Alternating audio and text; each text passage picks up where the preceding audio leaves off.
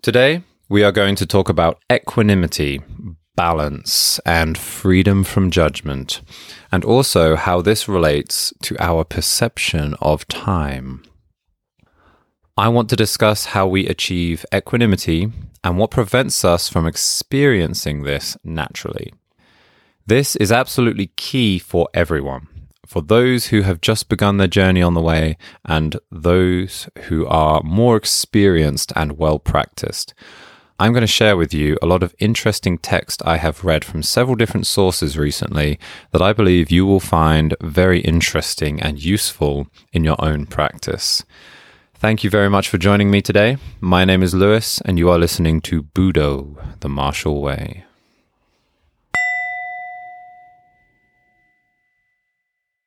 Equanimity is one of the three qualities with which we should examine our current experience concentration, clarity, and equanimity, according to the great Shinzen Young. This is something I spoke about way back over a year ago in the second episode of the podcast about the application of effort, how we must find balance, and how almost every single person I speak to who begins to practice meditation always complains about how difficult it is, about finding it hard, when the difficulty they experience is almost entirely something they create within their own mind, their own judgment toward the practice. Because inevitably, there is no difficulty to anything. Difficulty or ease, good or bad, hard or soft, these assessments arise from our own judgment. They exist exclusively within ourselves. In the timeless words of Chuang there are no greater adversaries than yin and yang, because nothing in heaven or earth escapes them. But it is not yin and yang that do this, it is your heart that makes it so. Realizing the vital importance of equanimity is not only crucial for beginners, but for everyone at all levels. Recently, when I have been finding myself frustrated with politics, the pandemic, social issues, or anything within my own life, my work, relations, anything at all, I always find that cultivating a sense of equanimity is what saves me from the struggle I have fabricated within my own mind. To meditate and to focus my awareness on my own judgment of these things and release myself from that judgment, to allow myself to simply be with no assessment of either good or bad. To begin with, I would like to share with you a short chapter from the Shobo Genzo Zuimonki. I was given this book as a gift when I practiced at Eiheiji, a profound experience which I talk about in detail in the eighth episode of this podcast.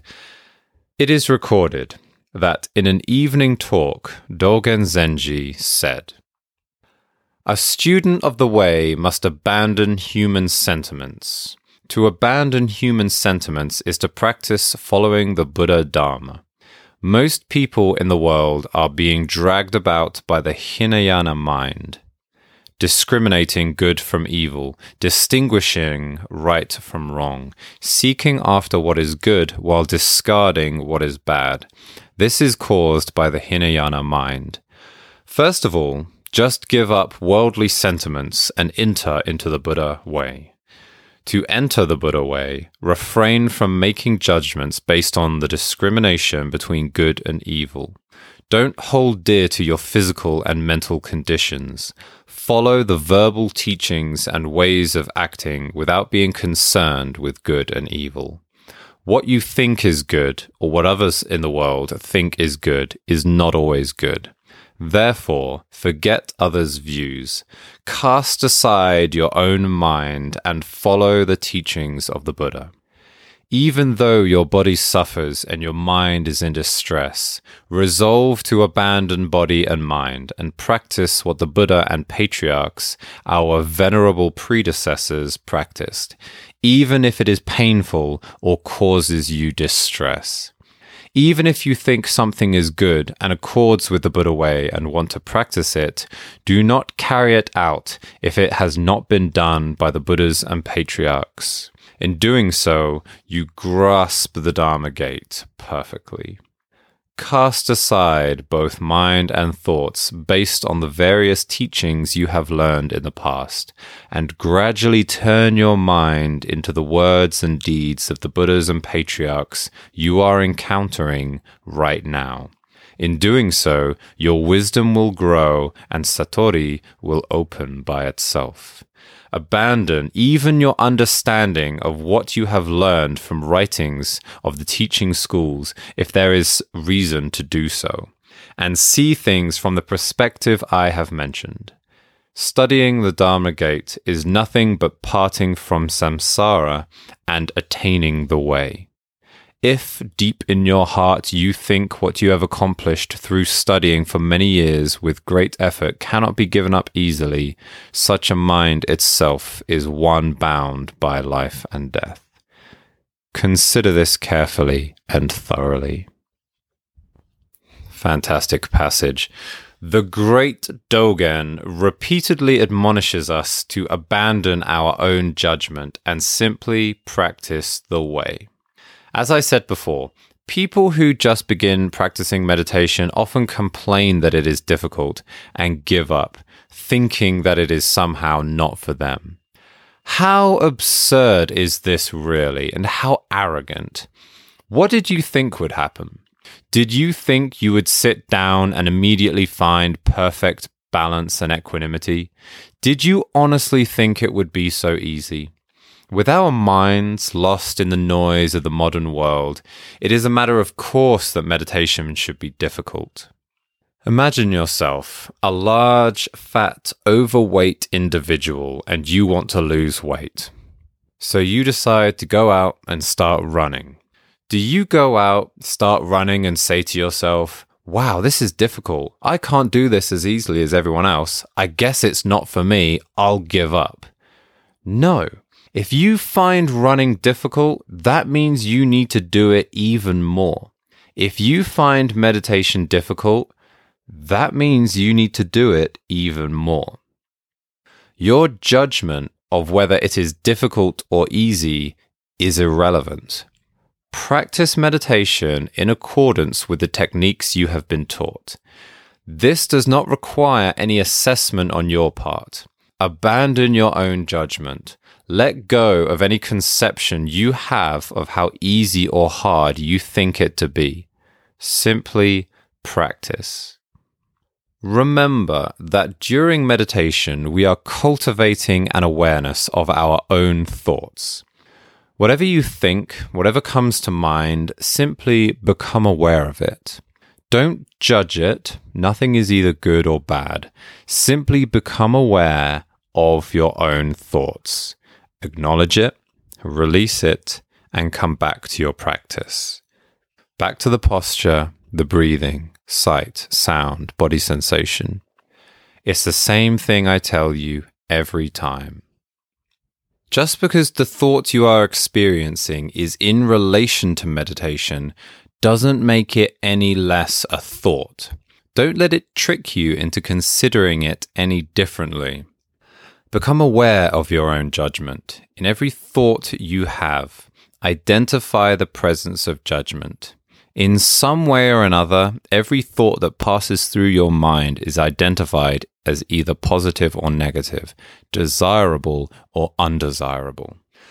Become aware of that judgment. But again, as I said before, don't judge the judgment. Do not chastise yourself for having the thought. Simply become aware of it. Acknowledge it, let it go, and come back to the practice. Posture and breathing, here and now. Time also plays a critical role in our assessment. In the words of Seneca, No one confines his unhappiness to the present. I would like to share with you now a short passage from Eckhart Tolle's fantastic book, The Power of Now, which reads as such What you perceive as future is an intrinsic part of your state of consciousness now. If your mind carries a heavy burden of past, you will experience more of the same. The past perpetuates itself through lack of presence. The quality of your consciousness at this moment is what shapes the future, which, of course, can only be experienced as the now. This short passage is absolutely key it is vital to understand this clearly. So let's break it down and have a look at it again. What you perceive as future is an intrinsic part of your state of consciousness now. Our idea of future is simply that an idea, a projection within our mind. And that thought or conception within ourselves can only be created and experienced now in this present moment. If your mind carries a heavy burden of past, you will experience more of the same. If your mind carries a heavy burden of past, how often are our thoughts and behavior shaped by the content of our memory? I remember this terrible thing happening to me. This person said something awful to me. I did this shameful act. We carry these things forward in our mind we preserve the events of the past by constantly reliving them within our thoughts. And as we do so, we project those events and our judgment of them onto the present moment. And the present moment is also where we create our idea of the future. So you can see how the more we hold on to the past, the more we will voluntarily carry that through into the present and also project it forward into the future. The past perpetuates itself through lack of presence. During meditation, when we find ourselves considering a thought which originates from our memory, what do we do? Come on, you know this. We acknowledge the thought, we accept it, put it aside, and we bring ourselves back to the practice. In this current moment, we focus on our posture, our breathing, we become aware of sight, sound, body sensation, all qualities which exist now, here and now. As we focus on the here and now and the content which tethers us to this present moment, we release ourselves from the past. The quality of your consciousness at this present moment is what shapes the future, which, of course, can only be experienced as the now. The more present we are in this moment, the more freedom we have from the past, or at least our own narrow conception of the past. The more freedom we have from the past, the more open our future becomes, and the less we will project forward our same conditioned patterns of behavior. And so you see how time and our conception of the past and future color our experience. In episode 13 of the podcast, I spoke about the eternal now and how time does not actually exist. In the words of the venerable Taisen Deshimaru, Time is not a line, but a series of now points. Let's take a step back for a second. I've spoken about a lot in this episode of the podcast and given you a lot to think about. What I want you to do during your practice, during formal seated meditation, but also, of course, in life, is to become aware of your own judgment. This is how we develop balance and equanimity become aware of your own thoughts and see clearly the judgment and assessment contained within each passing thought. When you become aware of it, when you begin to see it clearly, do not then begin to judge that because that's just adding thought on top of thought.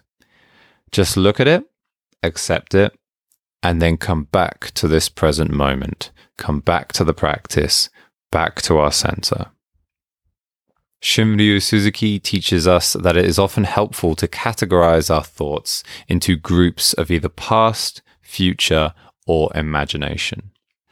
Often our thoughts contain some element of two or even all three of those categories, but generally we can regard each of our thoughts as being primarily a memory from the past, a projection of the future, or some kind of far off imaginary scenario.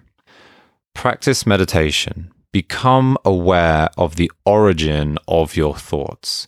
Become aware of the judgment contained within and come back to the center, back to the practice. And that's it. It doesn't matter how good or bad you think you are at it. That's irrelevant. When you are trying to lose weight, it doesn't matter how good or bad you think you are at running. What matters is that you've got your shoes laced up and you're out the door. Whether we're talking about meditation, exercise, study, anything, so long as you're putting the time in and you're doing what you're supposed to be doing, you will progress and you will move forward. Release yourself from the burden of your own judgment. Free yourself from the fluctuations of good and bad. But you can only do this through a cultivation of awareness, clear awareness and equanimity, concentration, clarity, and equanimity, posture and breathing, sight, sound, and body sensation, mental image, mental talk, and body emotion, here and now, here and now.